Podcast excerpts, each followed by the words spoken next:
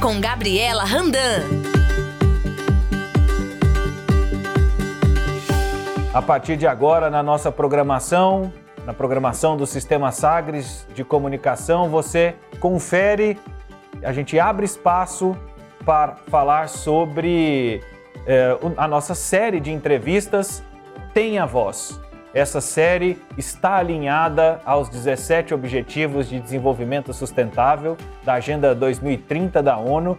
Essa série está atrelada ao ODS 5. O ODS 5 fala sobre, propõe objetivos e metas para que a gente alcance a igualdade de gênero.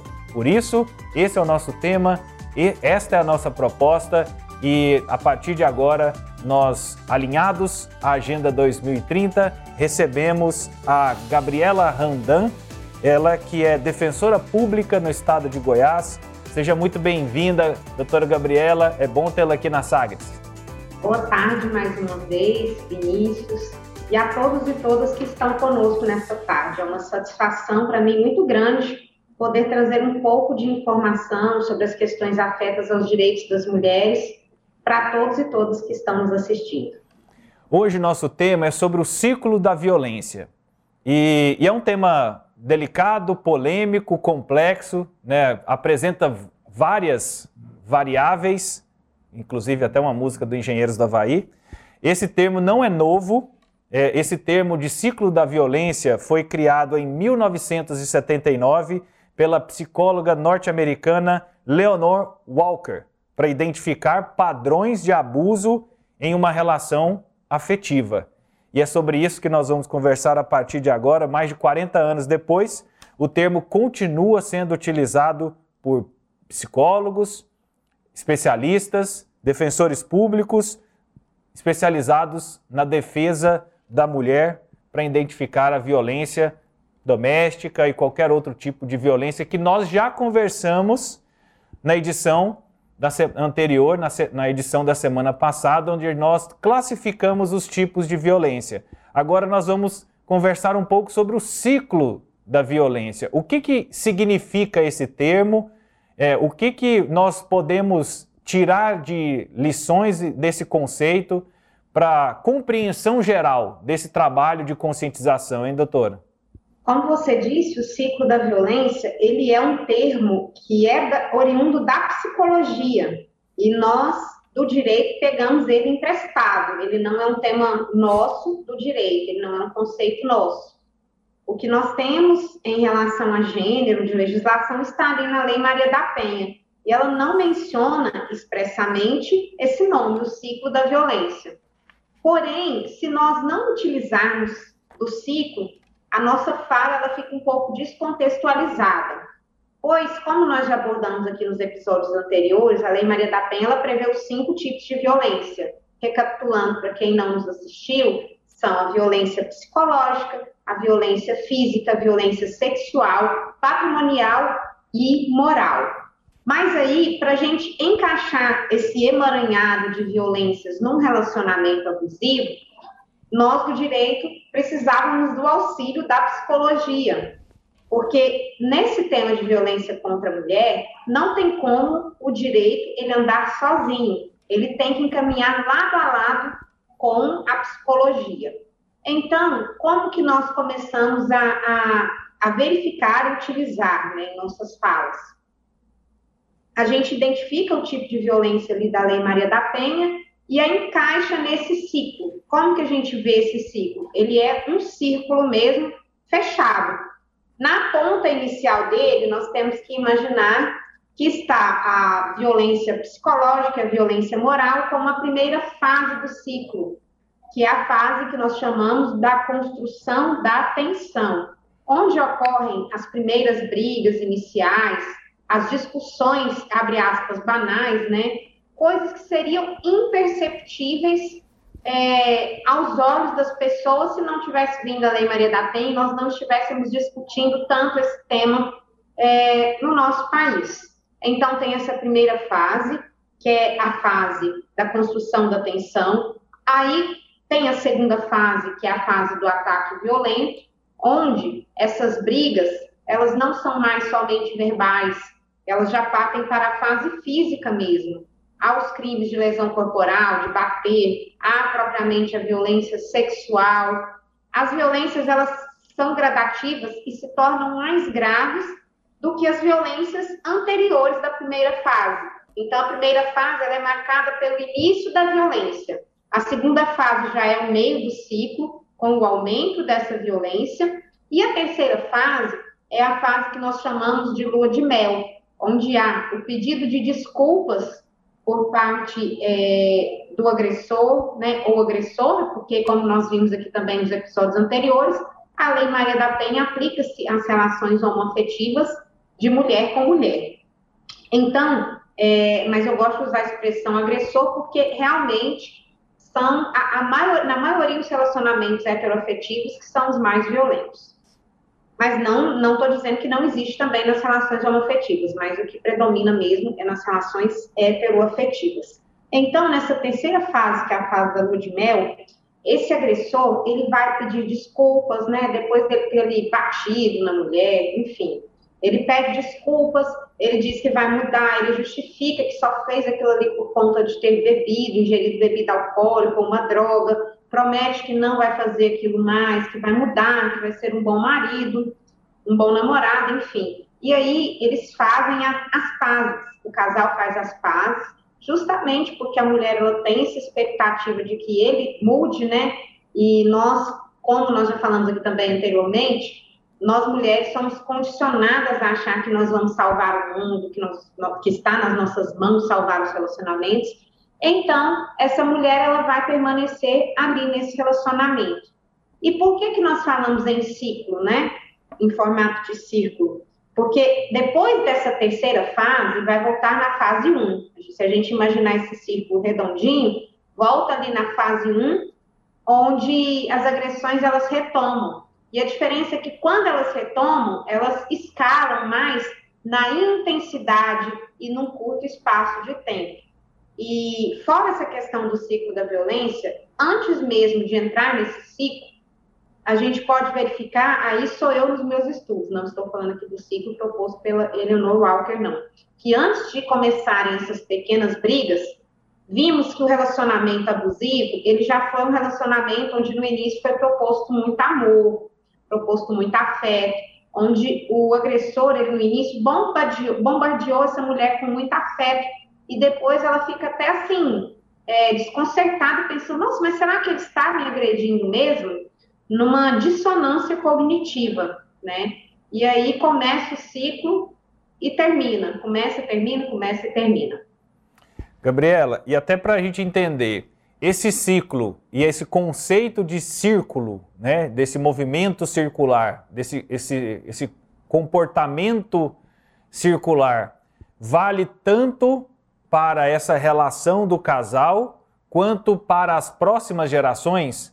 Os filhos de pais que são violentos tendem a repetir os seus comportamentos? Com certeza, isso que nós chamamos de padrão, é, essas crianças elas acabam se tornando vítimas indiretas dessa violência doméstica e por vezes os meninos têm a se identificar com esse padrão de agressividade do pai e a repetir nos seus relacionamentos afetivos e as meninas tendem a naturalizar que as mulheres sejam alvo de agressão, pois eles veem ali que nesse relacionamento dos pais, é, marcado sempre por essa tensão, essas agressões seriam, a criança interpreta como um sinal de amor. Então, ela vai se colocar ali naquele relacionamento achando que apanhar, que o ciúme é uma demonstração de afeto, né? Esse ciúme excessivo, em forma de controle.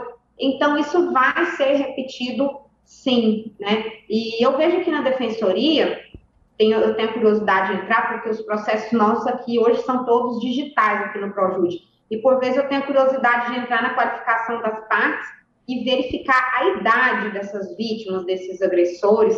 E eu me assusto cada vez mais, são pessoas jovens, não são somente as pessoas com mais idade que estão sendo agressivas, né? Muitos jovens ali, nascidos no final dos anos 90, né? Pessoas aí de, de 20, 20 e pouquinhos anos, que estão se vendo sim nessa situação de agressor e vítima. E aí, dentro dessa, você usou uma expressão desse padrão de comportamento, que é, a, o, é o grande pilar desse ciclo de violência, né? É esse padrão. Padrão, naturalmente, significa que há comportamentos e hábitos que são naturalizados. Como é que a gente produz essa conscientização, tanto no homem, para se reconhecer como agressor, ou com a mulher, para que ela reconheça esse sinal e, e se movimente com, com, o basta. Enquanto o homem observa, aproveitando que a maioria dos casos, é, antes que é, alguém que está nos acompanhando aí ah, mas o homem apanha da mulher, ok, acontece, mas é muito menor, é, é quase insignificante é, do que com relação ao número de mulheres que são agredidas por homens. Então, dentro dessa naturalização, como é que a gente rompe? Olha, é, infelizmente, quando chega um processo ao Poder Judiciário, realmente é muito difícil a situação ser revertida. O que nós cremos enquanto Defensoria Pública é trabalhar com educação em direitos, conforme a própria Lei Maria da Penha prevê, que haja nos currículos escolares essa educação em gênero. E eu sempre repito exaustivamente, dia a dia nas minhas falas, que educar em gênero não significa ensinar as crianças a mudarem de sexo. Educação sexual não é ensinar uma criança a fazer sexo, não é isso. Nós precisamos, desde cedo, ensinar as crianças a respeitar as diferenças umas das outras, ensinar o respeito mútuo, as meninas respeitarem os meninos e os meninos respeitarem as meninas, e desconstruir esse, esse ideal imaginário da submissão. E isso cabe também não só à escola, incumbe a nós como mães, como pais, ensinar nas nossas casas que essas crianças, elas elas não perpetuem essa violência. Aí pode se perguntar, falar, nossa, Gabriela, mas como que o meu filho está replicando uma violência? Ele nem sabe o que é isso. É, inconscientemente, às vezes, nós ensinamos, por exemplo, para o menino, quando ele está brincando ali com uma boneca, né? Não, menino, larga de brincar de boneca que você vai, vai virar gay, né? Então, isso aí é muito ruim, porque o menino, como que ele vai se identificar nesse papel de cuidado o dia que ele, se ele quisesse resolver ser pai? Porque... É, às vezes, temos é, casos em que o pai, a mãe tem um filho e uma filha. Como que vinha a educação? A menina tinha que limpar o dela e do irmão. O irmão ficava ali no sofá esperando o sanduíche, e quando ele acaba de comer o prato, ele leva para a pia e a menina, ela lava o dela e do irmão. Então, essas pequenas coisas que a gente acha que é bobeira, elas perpetuam a violência contra a mulher. Um exemplo é, bastante cotidiano que eu tenho visto na minha vida, inclusive como mãe. Eu sou mãe de uma menina de quase quatro anos, de três anos e dez meses. E eu fico muito assustada quando eu vejo a fala de algumas mães, de alguns pais, no sentido assim, é, que tem filhos meninos, né? Nossa, olha ali, vai ser namoradinha, olha ali uma namoradinha para você, meu filho nem conhece, às vezes nem conhece a minha filha, nem sabe, né?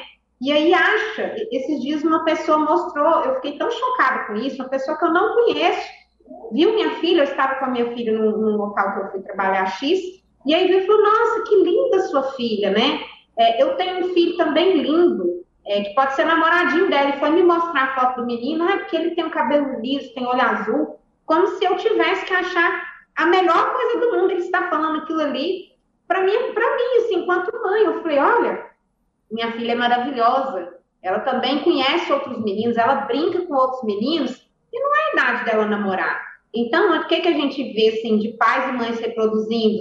É, vira não e fala, nossa, é, fulaninho, é, você vai ser namoradinho, né? E estimulando a, que a criança nem sabe o que é aquilo, mas que ela já se coloca nesse papel de agressividade com relação às meninas, de domínio das meninas, né? É um horror isso, é um horror. Eu, como defensora, eu já acho um horror, como mãe que eu vejo no dia a dia, muita gente, abre aspas, gente boa fazendo isso, eu ainda fico assustada. Gabriela, e voltando um pouco na questão das fases, essa primeira fase de tensão, é, o que, que é um limite dessa tensão? Né? Que pode ser do relacionamento, do conflito, você até em algumas edições anteriores, comentou que dentro de um relacionamento o conflito é normal. A briga não. Né? A briga como agressão, mas a divergência é normal e o trabalho ali é de, de ajustes e, e de, é, de ceder e, e, e, negociar, vamos dizer assim, né? É, é, isso é um relacionamento, é, é, a arte de negociar, é a arte da política, né?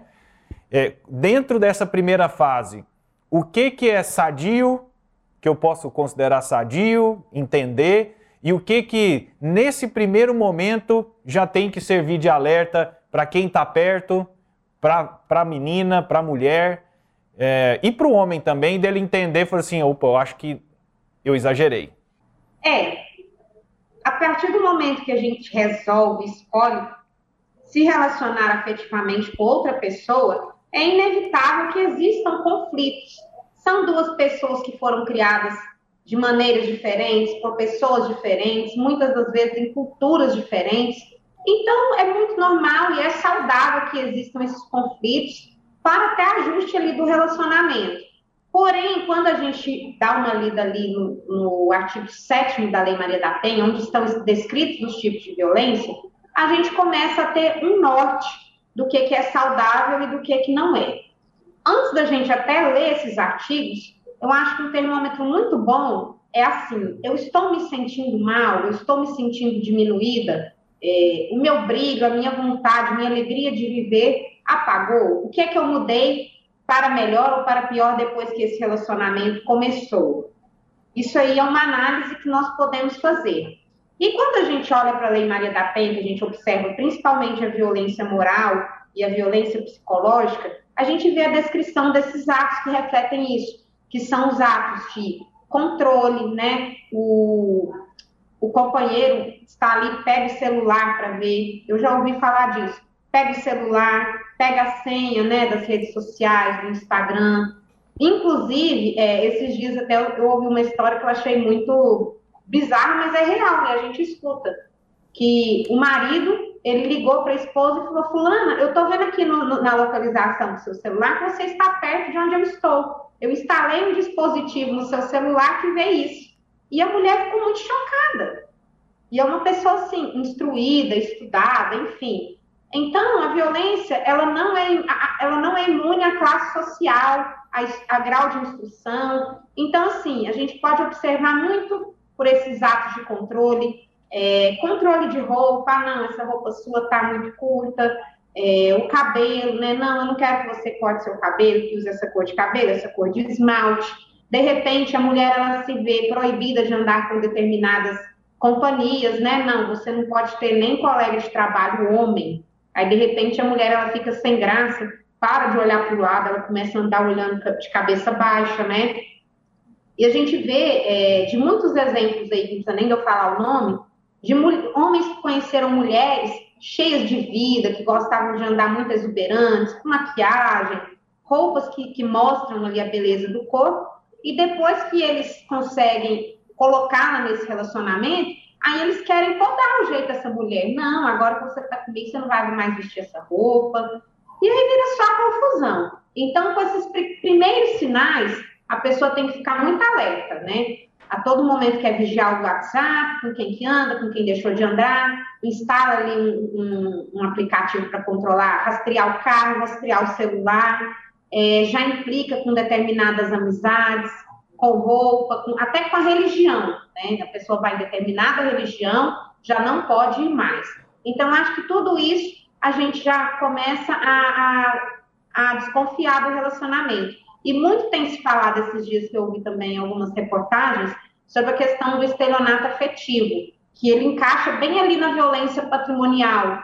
De repente a pessoa ali pega o cartão, começa a usar o cartão dela e pede um dinheiro, né, e não devolve. Então isso aí a mulher ela tem que ficar bastante atenta. Gabriela, até nessa onda e nessa nessa sua última resposta, e, e a gente vai recebendo é, algumas mensagens, né, alguns depoimentos, e é importante a gente ir contextualizando. Então, por exemplo, o homem não gosta, é, ou pelo menos assim, a preferência dele é que a mulher não use um cabelo curto e o esmalte vermelho, por exemplo. Essa é a preferência dele. E isso não tem problema algum. Onde se torna violência, onde se torna é, um, um, um, ato de agressão e onde se torna, em que, em que território está esse tipo de negociação é, algo saudável? Certo. Ele conheceu essa mulher, ela já usando esse esmalte, esse, esse cabelo, né? Enfim, ele quer mudar ela, então fique de olho. Agora, ele não conheceu ela assim, ele conheceu ela se vestir exatamente nesse padrão que ele entendia que era o que agradava a ele. Aí ela resolveu mudar, que é inerente ao ser humano mudar. Um dia a gente gosta de um estilo de roupa, outro dia não gosta mais daquele estilo, enfim. E aí é natural que, as, que eles conversem, né? Ele pode se expressar para ela, tanto quanto ela se expressar para ele, falar, olha, esse pote de cabelo seu não ficou bom. Então, a partir do, do momento que está ali entre uma conversa saudável, uma opinião, e depois disso não advém nenhuma consequência, porque nos relacionamentos abusivos, quando não há a, por parte da mulher o atendimento dessa solicitação e da opinião do homem, ele costuma puni-la. Aí como que ele pune? Ele faz aquele tratamento de silêncio, fica vários momentos, várias horas, dias sem conversar com ela, é, começa a ter atos assim mais violentos. Então é isso que ela tem que observar, porque é inerente do ser humano o conflito, é inerente do ser humano a mudança. Nós não somos a mesma pessoa que fomos ano passado. Talvez a pessoa ficou lá naquele passado e você foi adiante, e isso aí gera um conflito no relacionamento. Mas o que é conversado e o que é combinado não é caro. Então é o processo de negociação mesmo, do diálogo, e se torna um problema quando a pessoa impõe. No momento em que, é, no, nesse exemplo que eu dei, a mulher é, aceita, ce, não sei se a palavra é ceder, mas ela concorda com esse pedido, do mesmo jeito que, ele, que, que o homem tem que estar disponível para uma sugestão ao contrário, né? Ah, é o que é que o, o marido, que ela possa fazer isso para agradar o marido e que o marido faça outras coisas para agradar a esposa. Isso é um processo natural. No momento em que ele gera uma imposição, que seja por uma ameaça, que seja por uma ameaça econômica, uma ameaça é, verbal, uma ameaça psicológica, passa a ser um problema, passa a representar esse ciclo da violência. Sim, e o interessante é que a gente pode mencionar que além da violência psicológica, a violência moral. A partir do momento que ela não atende a solicitação, começam aquelas brincadeirinhas que só tem graça para a pessoa. Nossa, esse cabelo seu é, é, é, Vamos supor, ela cortou o cabelo em não, mas você está parecendo homem, né? E começa ali a, a, a depreciar mesmo a imagem dela, a praticar esses atos que vão deixar ela triste, se sentindo diminuída e humilhada. Então, isso também não é saudável para o relacionamento. Gabriela, muito obrigado pela participação em mais um episódio aqui da nossa, da nossa série de entrevistas que você pode acompanhar dentro do Sistema Sagres e dentro do Sagres Online. Muito obrigado e até a próxima semana. Obrigada, Vinícius. Até a próxima semana. Tchau, tchau, gente. Conversamos com a Gabriela Randan, ela que é defensora pública do estado de Goiás. Este episódio você pode acompanhar na programação do Sistema Sagres e também no sagresonline.com.br, em nosso site e nos principais tocadores de podcast, no Google Podcasts, no Spotify, no Deezer, no Castbox. Você pode acompanhar essa série Tenha Voz aqui dentro da nossa programação. É mais uma produção do Sistema Sagres de Comunicação.